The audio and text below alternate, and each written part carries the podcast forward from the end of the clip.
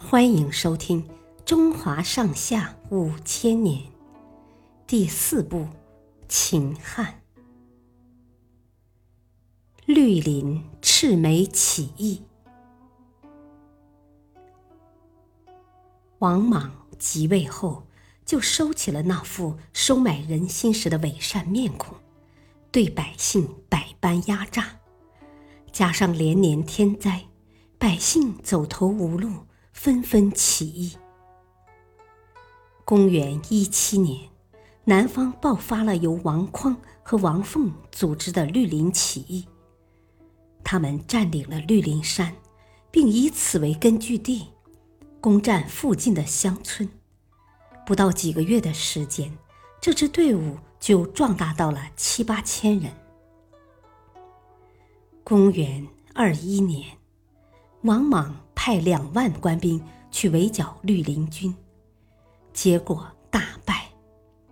绿林军趁势攻下了几座县城，打开监狱，放出了囚犯，把官家粮仓里的粮食分给穷人一些，其他大部分都搬到了绿林山上。正当绿林军发展迅速时，绿林山上发生了疫病，好不容易聚集起来的5万人死了约有一半，另外一半只好离开绿林山，并分作3个队伍：新士兵、平林兵和下江兵，各自下山占领一块地盘发展。不久，这3个队伍又逐渐壮大起来。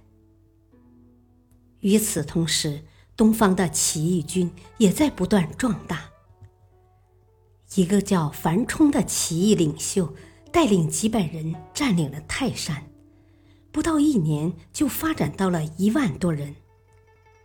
他们在青州和徐州之间来往，只打击官府和地主，谁要是打了百姓，谁就要受到惩罚。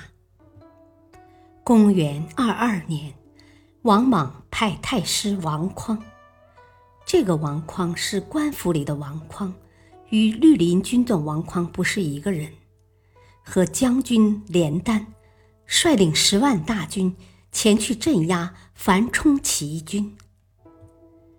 为了避免与王莽的兵士弄混，樊冲让部下在自己的眉毛上涂上红颜色，作为识别记号。这样，樊冲的起义军有了另外一个名字——赤眉军。不久，两军相遇，结果赤眉军把官兵打得溃不成军。太师王匡的大腿被扎了1枪，他慌忙逃了回去。连丹被义军杀死。经过这次战斗，赤眉军的队伍愈加壮大，发展到了10万多人。绿林、赤眉2支起义军都打败了王莽派出的军队。这个消息鼓励了别的地方的农民，他们纷纷组织了很多支大大小小的起义军。荆州一带的地主刘演、刘秀2兄弟，因为怨恨王莽废除汉朝宗室的封号，不许刘姓人做官，于是发动族人和宾客7、8千人在冲林（今湖北枣阳）起兵。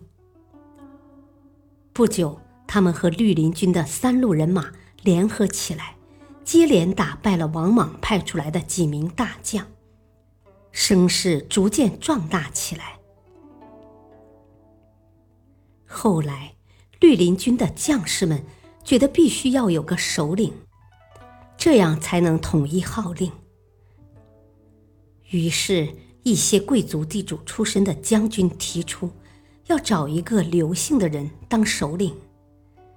冲林兵想推举刘演，可是新士兵和平林兵害怕刘演势力太大，威胁到他们。于是就推举了一个落魄的贵族刘玄做皇帝。公元23年，绿林军正式拥立刘玄为皇帝，恢复汉朝国号，年号更始，刘玄就是更始帝。然后更始帝拜王匡、王凤为上公，刘演为大司徒，刘秀为太常偏将军，其他将领也各有各的封号。从这时起，绿林军也被称为汉军。谢谢收听，再会。